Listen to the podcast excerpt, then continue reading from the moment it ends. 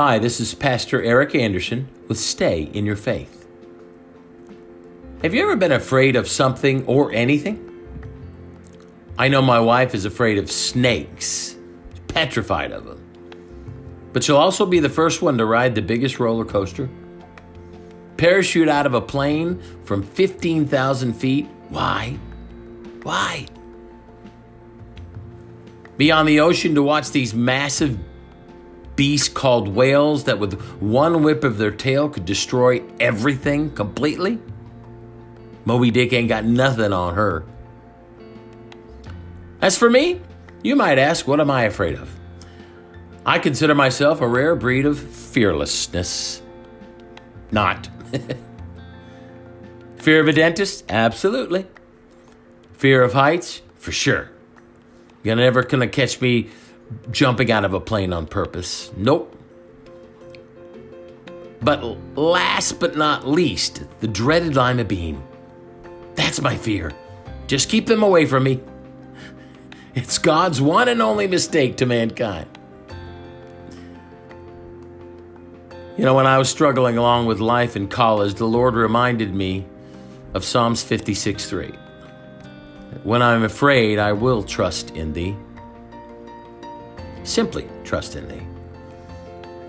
I know that sounds simple, but my desire to please the Lord and not disappoint Him or show fear was to ultimately trust Him in all things. I have a daughter, my sweet little girl. She has a heart of gold, but also a heart of being very, very afraid. And P.S., I did ask my daughter if I could share all this, so she's good with it. But when she was younger, she had a hard time adjusting in school and was always afraid of her surroundings, really almost petrified. At night, even the thought of a rainstorm or her dreams that would be too much. You could find her laying on a blanket in our bedroom right next to the bed. It was quite a shock to step out of the bed and then realize she was right there. Ah! She even had a hard time riding a bike out of fear. I mean, it wasn't until she was probably 11 or 12 that she even figured that out. Then it came to driving. I mean, she's almost 31 years old right now, and she didn't start driving until she was 26. All because of fear.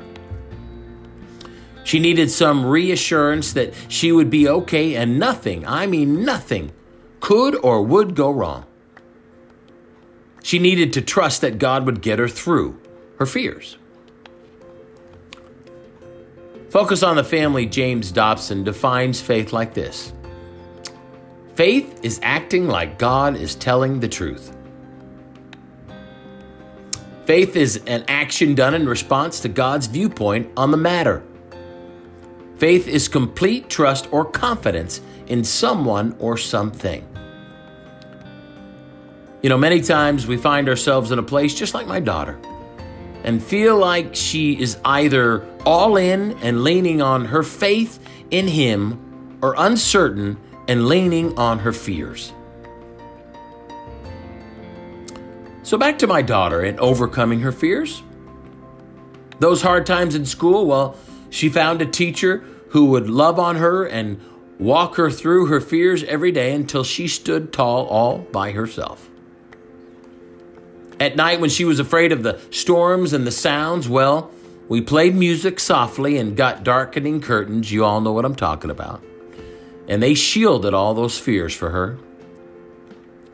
When it came to overcoming her fear of bikes, we bought a device that gave me, Dad, the control and security of the bike, but it also gave her the confidence if she, if she was out there all by herself.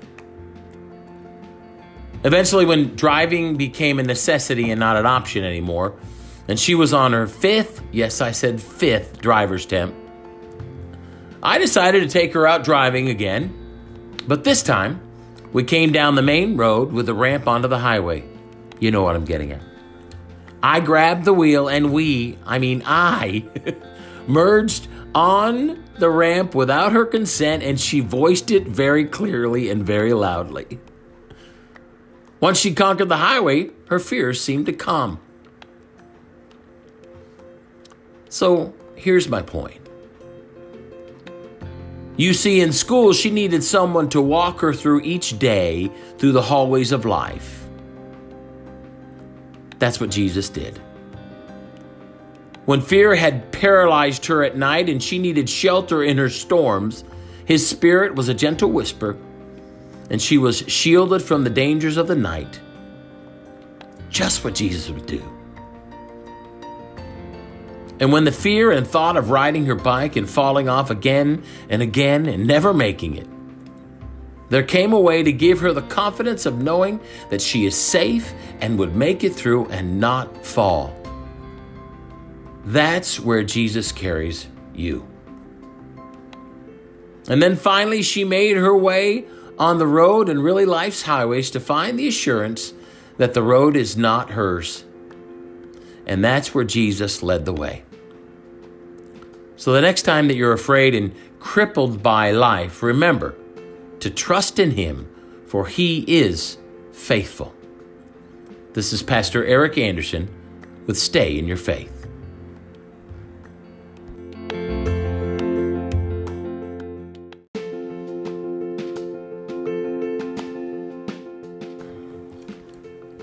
Hi, this is Pastor Eric Anderson with Stay in Your Faith. Kevin James is one of my favorite comedians. You know, the one from The King of Queens. He kind of reminds me a little bit of myself in many ways. He's a stand up comedian and he has a stand up act about phone etiquette and, and cadence when you leave a message. So when you call and you leave a voicemail, there's a proper and or a improper way to leave that number to call you back on. You might say something like, call me back, and you leave the number in a certain cadence. You know, like ba ba ba, ba ba ba, ba ba, ba ba. but sometimes some of them leave out that cadence and they throw you completely off. You know, like ba ba ba ba ba, ba, ba ba, ba ba ba and you know how that works. It just doesn't make sense to your mind, and you have to redo it or replay it every time because your mind can't get it right, and you have to get a piece of paper and a pencil and play it again and again and again. That's not the right cadence. That's not how it works. You know, men and women of the military use cadence for a purpose too. Cadence is set the rhythm of each step that is taken, whether it's during one of their runs or on one of their marches. People don't understand cadences because they think it's just a silly thing they do just to have fun or just because. No, it has a purpose. I mean, we run or walk for different reasons, right? We run to get in shape. We run to get the stress out of our lives we run or walk because we think it's fun or it helps us to think sometimes. But did you know that running is also a way for you to manage your emotional state? Endorphins are released when you run or you walk, and they manage those emotions that you're really not used to. It kind of keeps us in line. While singing a cadence to rhythm on your run, we all do it that way kind of in that beat, in that tempo, we realize that the most important position is taking care of ourselves so that we can take care of those that we love. So we run, or we walk, or we just get outside, like we're doing more these days during these times. The Bible and prayer is our cadence that opens up our faith and our hope in the Lord. It's kind of a moral compass through life. We must keep in mind that our lives are ours to mess up. They're given to us by God to choose rather where we're going and if we're going to stay in cadence or not. So when the times around you get tough or you fall, which can happen, that's why you get back in cadence. Keep in step with what was working. So we need someone to call that cadence out for us. But not just anyone, the one. The one who has been given the responsibility for us all as individuals to collectively, as a body of believers and followers of Christ, and his name's Jesus. And he gives us the cadence through the power of the Holy Spirit to get back in line. So like Paul writes in Galatians 5:26, if we live by the Spirit, let us also keep in step with the Spirit. Let's go find our cadence again. God bless.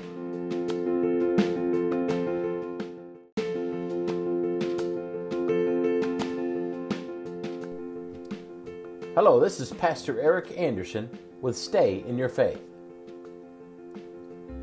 What about the middle? Have you ever thought about the middle of your life? The in between? A friend of mine, Reverend Mark Smith, up in the Cleveland area, I don't know if he's listening, but Mark, if you are, brother, hopefully we'll see you soon. But he used to tell a story of what is most important in your life and that makes it worth it all is what happens in the middle between life and death. He used to use the example of life as like an Oreo cookie. Some people pull one side of the wafer off and eat it first, and then scrape the middle with their teeth, and then lick it clean. And then eat the other wafer, or even sometimes they would throw that other wafer away. I don't know why they would do that. That's still good. Some take the whole cookie and dip it in a nice ice cold glass of milk, and enjoy every bite. Then there are some who I might say I would raise my hand, just care about the creamy filled middle. That middle part, you know, the best part of the Oreo? Separating both the chocolatey wafers, twisting and pulling them apart. Then eyeing that creamy filled middle with such anticipation and joy and then licking it clean. Okay, that might have got a little weird. I, I get it. But but still, I haven't even mentioned the double stuff.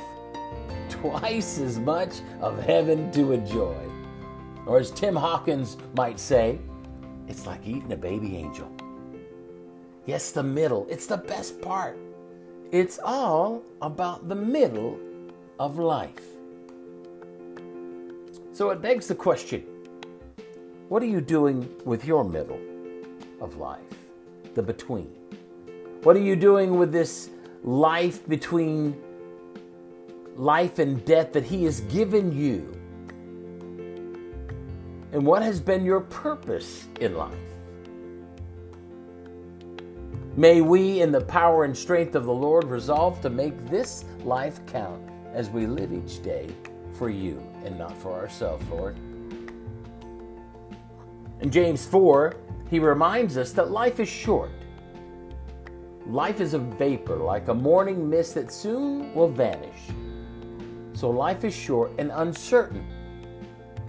I mean, there's no guarantees about tomorrow, let alone next year or the next 10 years from now.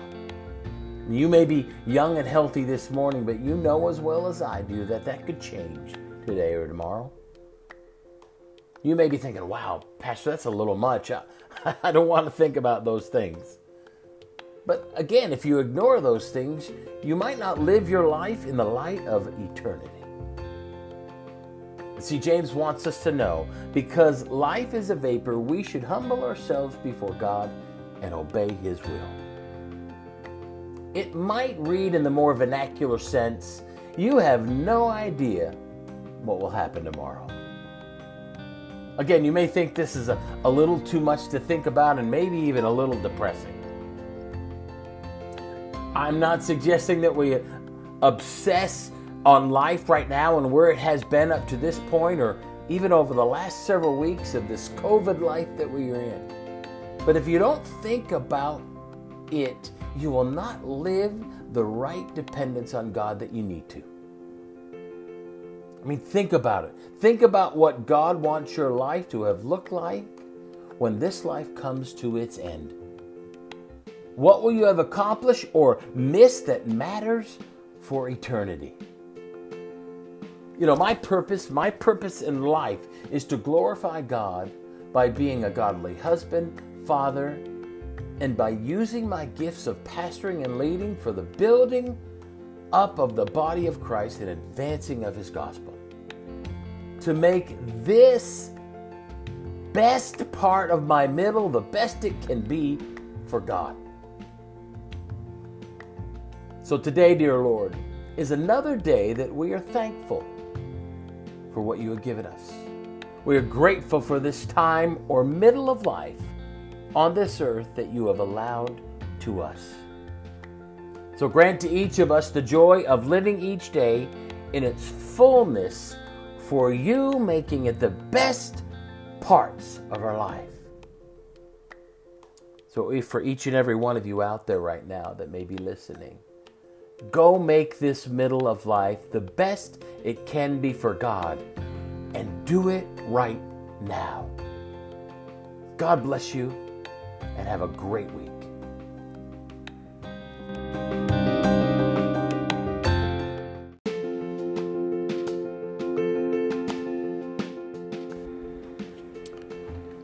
Hi, this is Pastor Eric Anderson with Stay in Your Faith. You know, I've learned over the years about the things that make you happy should and will help you live longer. The question is, what are those things? Fishing, hunting, golfing, swimming, and so on. Those are the things that are nice, but they're not on the top of my list whatsoever. Here's an example. I've been fishing and and I have but I have vertigo. And being on a boat or even on the shore with all the waves doesn't fare very well with me. Even if I caught something, I wouldn't eat it because I don't even like fish. But nonetheless, it's not fishing. How about hunting?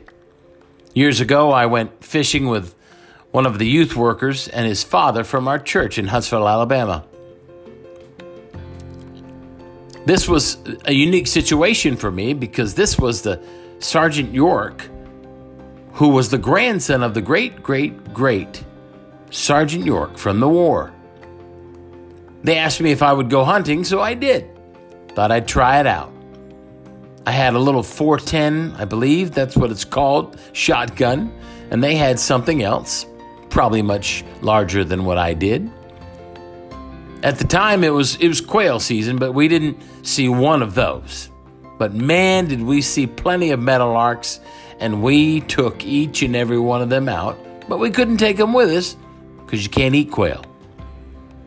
I was under the impression that anything that you caught would taste like chicken, and I like chicken, but not today. We shot a skunk, a frog, a squirrel, several of the things that you're probably not supposed to shoot, but I couldn't. I just couldn't do it, and it seemed seemed to not be my forte. So that wasn't really fun for me. Maybe another one would be golfing. I know there's several of you out there that love golfing. I remember the first time I ever went golfing with my former pastor from Covington First Church of the Nazarene. And not because I like golf, but because he asked me to go, and when your boss asks you to go, you're supposed to go. We went out as a foursome, and I had to because I didn't have clubs. I had to rent left handed metal clubs. I knew it was going to be a bad day. We spent most of the time trying to run down the balls that I had hit or even to try to find them. And I realized that there's really no joy in this at all. So I spent the rest of the 16 holes of the day sitting on the cart and riding with them and watching them golf. That seemed okay. And as for swimming, I mean, I was on the swim team when I was a younger kid. And I like to swim, but not swimming in the ocean. No, not, not sure at all. Sharks still live, and I still want to live. One of the first dramatic movies I ever saw in my younger days was the movie Jaws, the very first one they ever made. So, I'll stay on the shore, the shore in a pool if you don't mind. Okay? Yet, if you were to ask me what I really enjoy doing in my off time, then I probably would tell you that it would be maybe cutting and trimming and edging and mowing the lawn to make it look the best that it can. Or maybe even sitting down and putting together some music and some beautiful harmonies. You see, I sang in a Southern Gospel quartet for 16 years and then shortly thereafter, a Southern Gospel trio with my wife and sister for almost four or five years, making beautiful music. That's where I'd rather be. I think the most important thing for this season that we're in, and this time that we're in, is not defined by a particular type of joy, but just simply to find joy. To know that joy is not found in things or items or places or events, but it's found in a relationship with Jesus that makes the season, the event, and the place and the relationships so, so much sweeter. So if you want to find a place today to sit and just enjoy what you're doing, find it in the one that gives that joy, and that's Jesus Christ. God bless you and have a blessed week.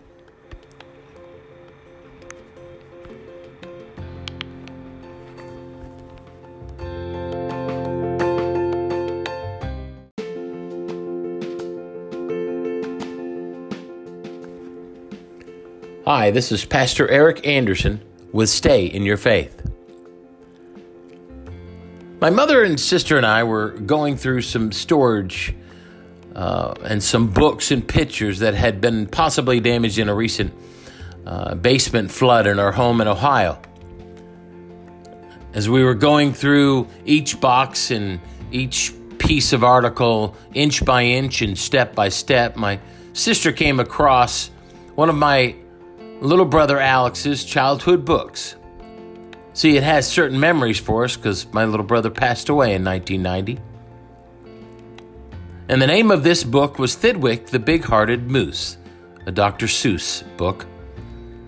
This book was published in 1948, and the summary of it is somewhat like this Thidwick is roaming around Lake Winnebago with his other moose friends, and he's looking for moose moss to munch on when all of a sudden a bingle bug asks if he can hop on Thidwick's antlers for a free ride.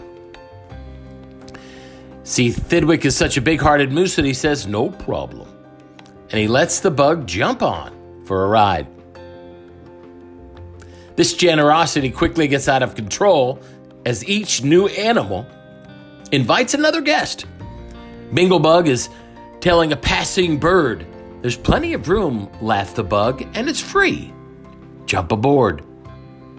So, after a period of time, there are several creatures that have made their way eventually to Thidwick's antlers for a ride at Thidwick's expense. The bingle bug was already on, the tree spider came along, then the Zinn-a-zu bird, his wife, and his wife's uncle, the woodpecker. Herman the squirrel made his way on with his family. Bobcat came, a turtle came, a fox, mice with all its fleas, a bear, and 362 bees to be precise. It was a full house on Thidwick's antlers. Thidwick was not a big fan of all these unwanted guests, which were ripping out his hair, building webs, and poking holes into his antlers. And he states this This bird, murmured Thidwick, is sort of a pest, but I'm a good sport, so I'll just let him rest for a host, above all, must be nice to his guest. All of Thidwick's moose friends are telling him that if he doesn't get rid of all those friends and his antlers, that he can't come and play on the other side of the lake. Then Thidwick approaches the water, and there's a big fuss from all the creatures in his antlers, saying, Stop! You can't do this to us. These thorns are our home, and you have no right to take us to the other side of the lake. Thidwick will soon be hunted down for his antlers, and on top of that, he's got all these creatures living in his antlers. But something happens. Finished? Not Thidwick. Decidedly not. It's true he was in a most terrible spot, but now he remembered the thing he'd forgot. Hmm. Have you ever been in a place where you have been so busy pleasing everyone else that you lose who you are and your place with God because of it at a cost to you? I remember times in my life that I've been so gracious and kind that people took full advantage of my kindness, and I would struggle through just so that others would not have to. So we go back to Thidwick. Because this time of the year, he loses his antlers to grow new ones. Everybody knows that.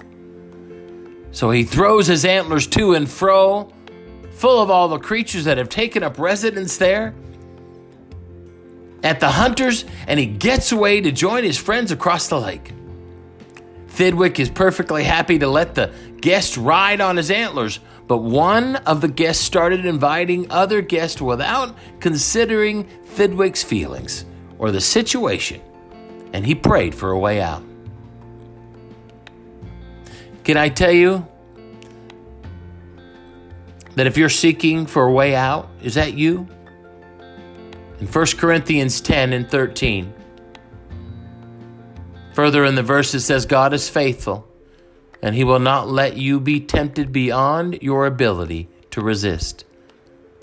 But along with the temptation, he will always provide the way out as well, so that you will be able to stand firm. I know this message is simple, but I think we try and overcomplicate something that we know doesn't need to be proven again and again and again and that is that God is faithful to see us through. So trust that God will make a way when there seems to be no other way. God bless you, and I love you.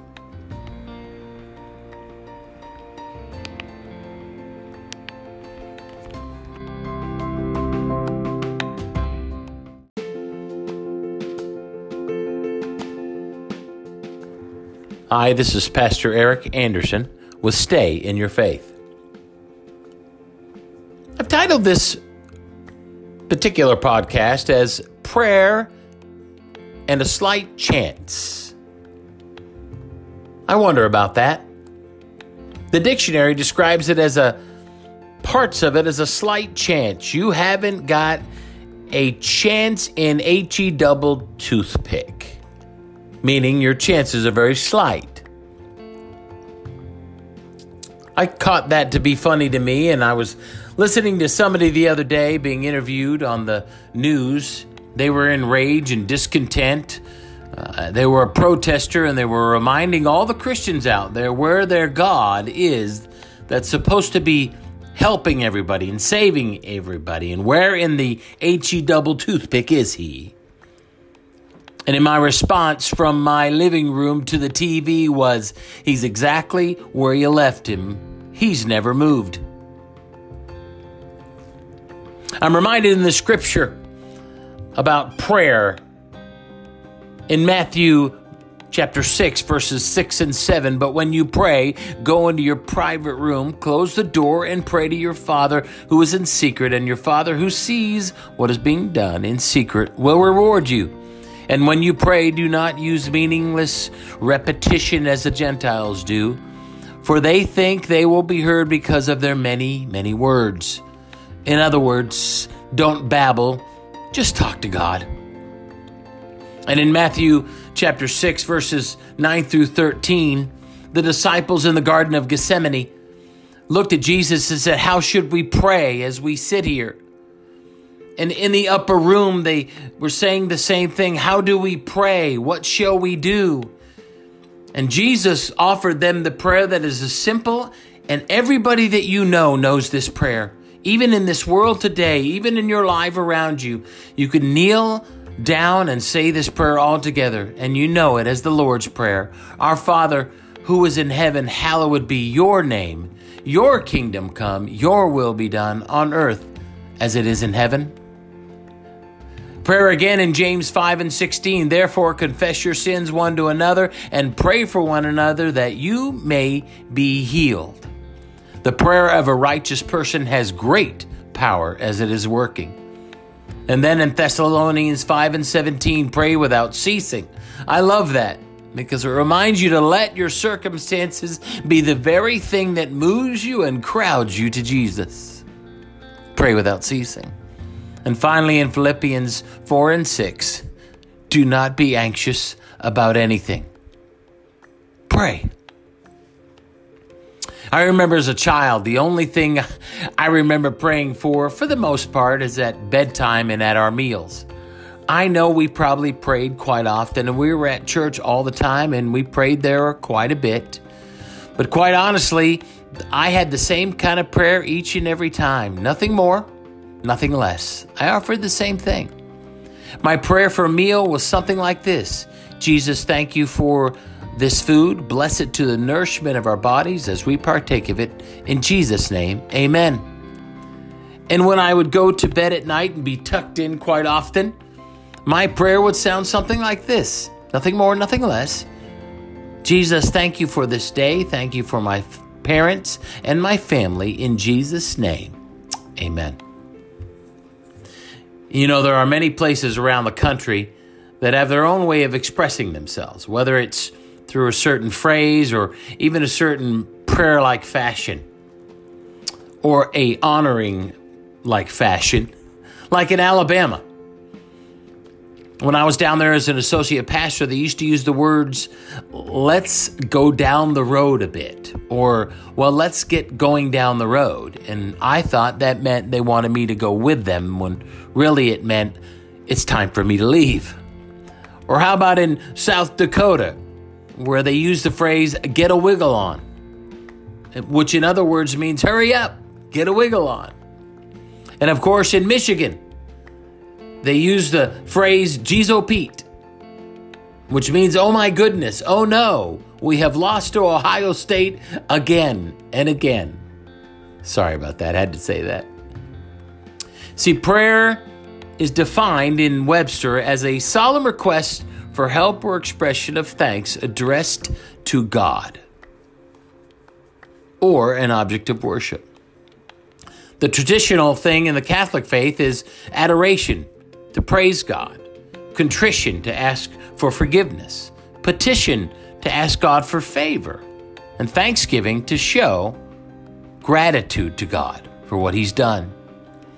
So I was looking in these definitions and how this is defined, and Webster's final and most uh, extended offer to a definition of prayer was a slight chance.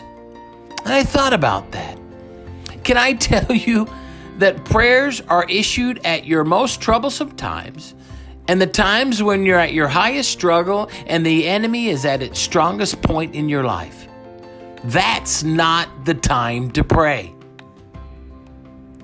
The time to pray is when you're at your best, your best place, and you're at your highest point in your life, and your struggles have diminished, and the devil seems to be at bay at this point in your life. That's when you pray.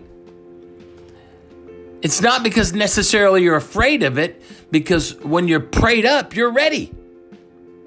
And those things come in your life, and then you are ready for the battle, and you're confident that He will see you through. Your prayer doesn't become one of fear or trembling or anxiousness. It really becomes one of saying, Lord, I know with all things you are still possible. And I know that when I am afraid, I can, will, and have trusted in you. And I know that when I go through the shadow of the valley in my life, that you will bring me through and you will guide me and you will comfort me. You see, when the you're armored and ready in prayer and in our lives, then we trust in God. Especially when it comes those times we need to be ready. And then our memory is not short lived. Our hope and our trust is in the all knowing, all powerful Creator whose name is above all other names that you could come up with, and that name is Jesus. So don't use your prayers in your life as knowing you might have a chance or a slight chance because you know God is listening. God is always listening and He hears your prayers and He knows your thoughts and He knows that what you're going through and He sees ahead of all your circumstances. All He's asking for is a relationship with you every day, all day, and for the rest of your life. Because with God, there is no such thing as a slight chance. God bless you.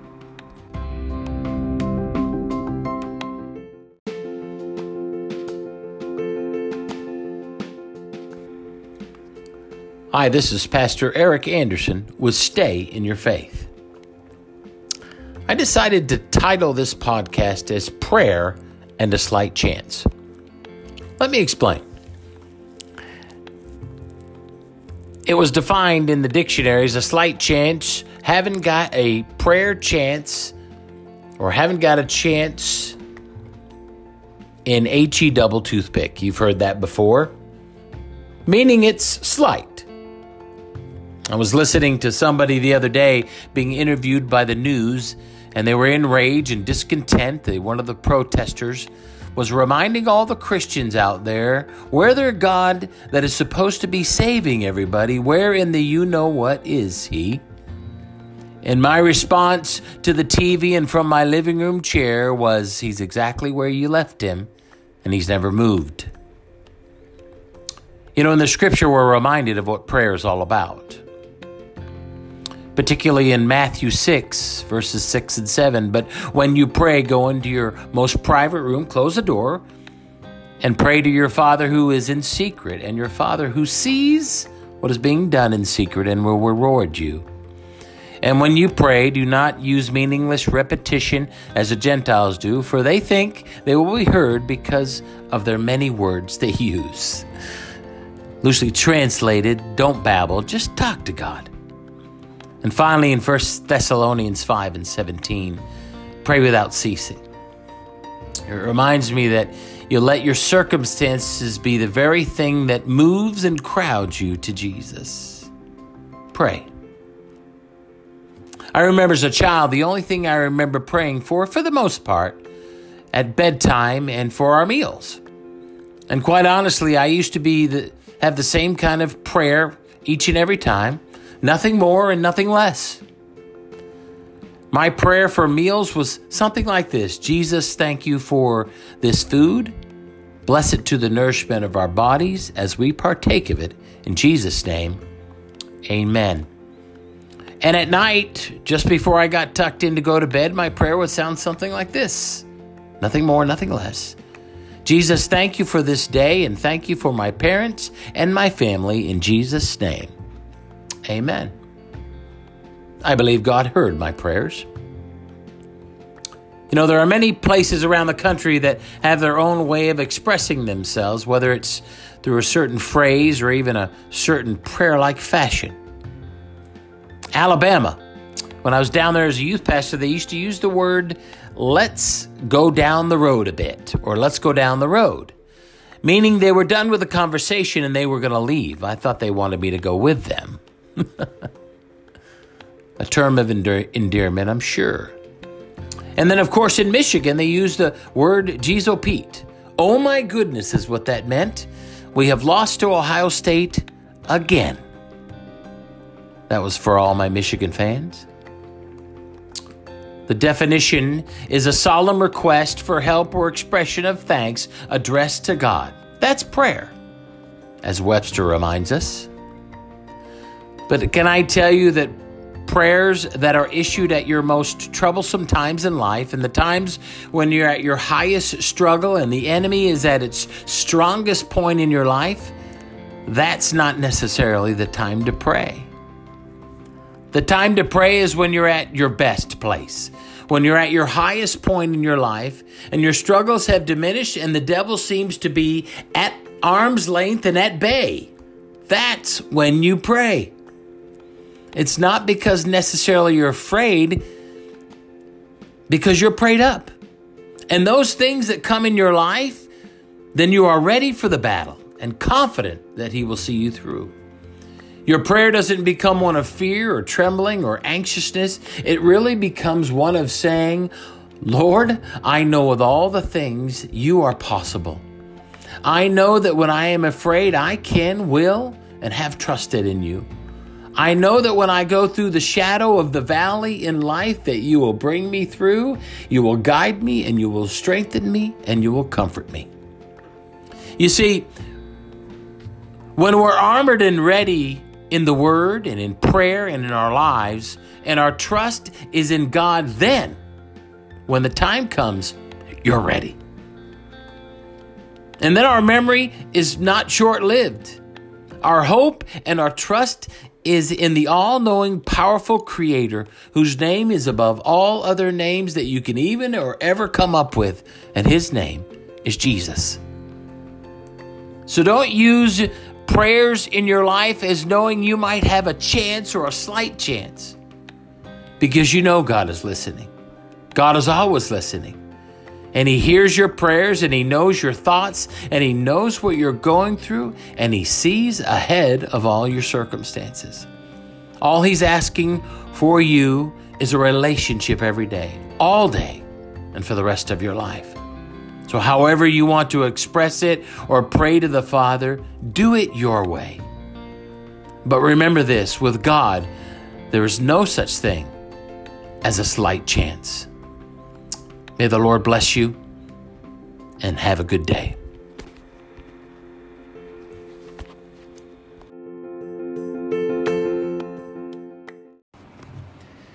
Hello, this is Pastor Eric Anderson with Stay in Your Faith. Lost in translation.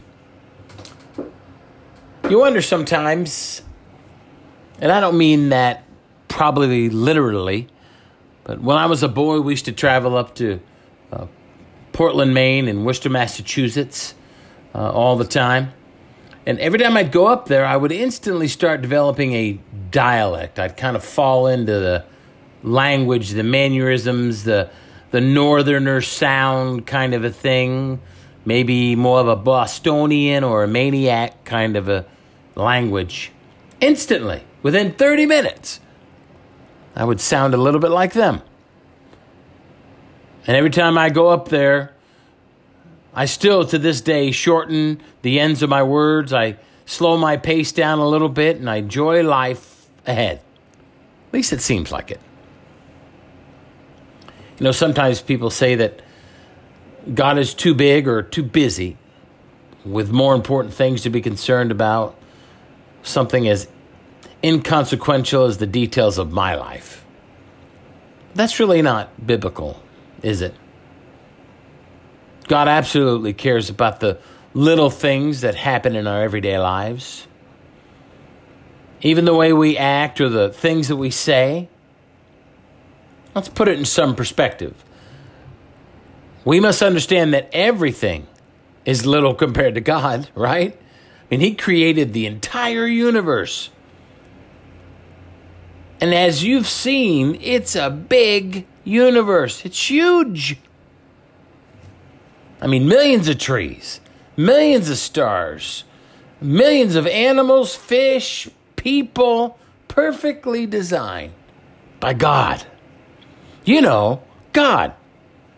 Big G, as we would like to say. But the question of whether God cares is, is more about the depths of his love than it is about the, the breadth of his power or the importance of any particular detail. Throughout life, the Bible, uh, we can see the evidence how God cares very deeply about our lives. For example, in Luke 12, 6 and 7, it reminds us that are not sparrows sold for pennies and not one of them is forgotten by God or before God. Sparrows, two pennies. Or as they would say in the scriptures, two nickels, ten cents. Why, God even knows the hairs and He numbers each and every one of them on your head. God cares about each and every one of those things. They might seem small, but not to God. The scripture says to fear not. You are of more value than any sparrow. God remembers the birds that people sell from next for next to nothing. They are small and and that's so different when it comes to a relationship that God has with us, his people. Jesus tells us that we are worth more than that. And because of that, he shows how much he cares for us. How much more does he care for his people, you might ask? Jesus' life demonstrates God's care for the details of our lives, every detail. He took the time with the people to, to heal them, addressing their spiritual problems on every personal level. I mean, on the night that Jesus was arrested to be crucified, he took the time to heal the ear of a high priest servant that Peter had chopped off. He took the moment to heal him because it was important.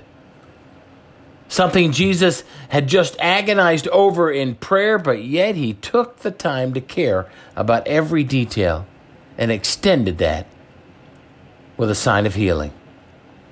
Healing and caring on an intimate and personal level, whether on the road to the cross or at a feast in the upper room of the disciples, Jesus absolutely cares about, here it is, every little thing in your life. Psalms 139, 13 through 14, David sings this Oh, yes, you shaped me first inside, then out. You formed me in my mother's womb. I thank you, high God. You are breathtaking, body and soul. I am marvelously made. I worship in adoration. What a creation. You know me inside and out. You know every bone in my body. You know exactly how I was made, bit by bit, how I was sculpted from nothing into something. This is a God who intimately connected with him and with us in our lives, yours and mine. And Paul reminds us in Thessalonians that rejoice always, pray without ceasing, and give thanks in everything, for this is the will of Christ Jesus. I talked earlier about going to Maine and the cost and the coast, and it seemed just a little laid back, and the conversation a little more relaxed, and the urgency a bit more on hold, at least for the moment.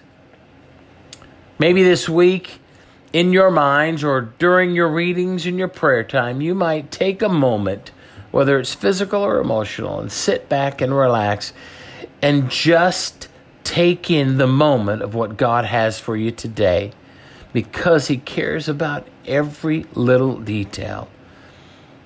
Everyone made everything truly cares about everyone. May God bless you today because He cares for you.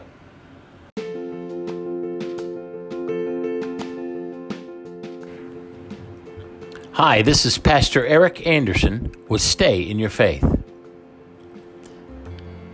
When I was a boy, we would travel up to Worcester, Massachusetts, and Portland, Maine, where we were from. And we would instantly start to develop uh, the same dialect. You ever been there? you know, their mannerisms, the northern slang, and you might call it the Bostonian sound or the Mainiac sound. And every time I still go up there today, I am shortening the ends of my words. I'm slowing my pace down just a little bit and enjoying a little bit more of what lies ahead in life. Sometimes people say that God is too big or too busy with more important things to be concerned about with something as inconsequential as the details of yours and my life. But that's really not biblical at all, is it? See, God absolutely cares about the little things that happen in our lives. Even when we act, maybe even the things that we say. Here's some perspective. We must understand that everything is little compared to God. I mean, He created the entire universe. And have you seen the whole universe? No, you haven't, but it's huge. And there's millions of trees, millions of stars, millions of animals, and millions of fish, and millions of people designed by God. You know, God. Some might call Big G. But the question of whether God cares more about the depths of his love than it is about the breadth and the power and the importance of any particular detail? I mean, throughout the Bible, we see evidence that God truly cares about our lives. In Luke 12, 6 and 7, are not five sparrows sold for two pennies? In that tra- translation back then, five birds for two nickels would be the cost. That's 10 cents. And not one of them is forgotten before God. Why? Even the hairs of your head are all numbered by God. God cares about everything. Everything. Fear not, you are of more value than many sparrows. God remembers the bird that is sold each and every day. They are small, and a small consequence may be a little bit different than humans, yet they are remembered by God. Jesus tells us we are worth so much more than that. And that's why he cares. The question might be how much more does he care for his people? Jesus' life demonstrates God's care for the details of your life. He took the time with the people that he healed, addressed their spiritual problems on a, a very personal level. And on the night that Jesus was arrested to be crucified, he even took the time to heal the ear of a high priest servant, an ear which Peter had cut off. And he'd taken the time. Jesus did, healing and caring on an intimate and personal level, whether it was on the road to the cross or at a feast table with his disciples. Jesus absolutely cares about every little thing. In Psalms 139, David sings this way Oh, yes, you shaped me first inside, then out. You formed me in my mother's womb. I thank you, high God, you are breathtaking. Body and soul, I am marvelously made. I worship in adoration. What a creation. You know me inside and out. You know every bone in my body. You know exactly how I was made, bit by bit. How I was sculpted from nothing into something. This is something God, who is intimately connected with mine and yours lives.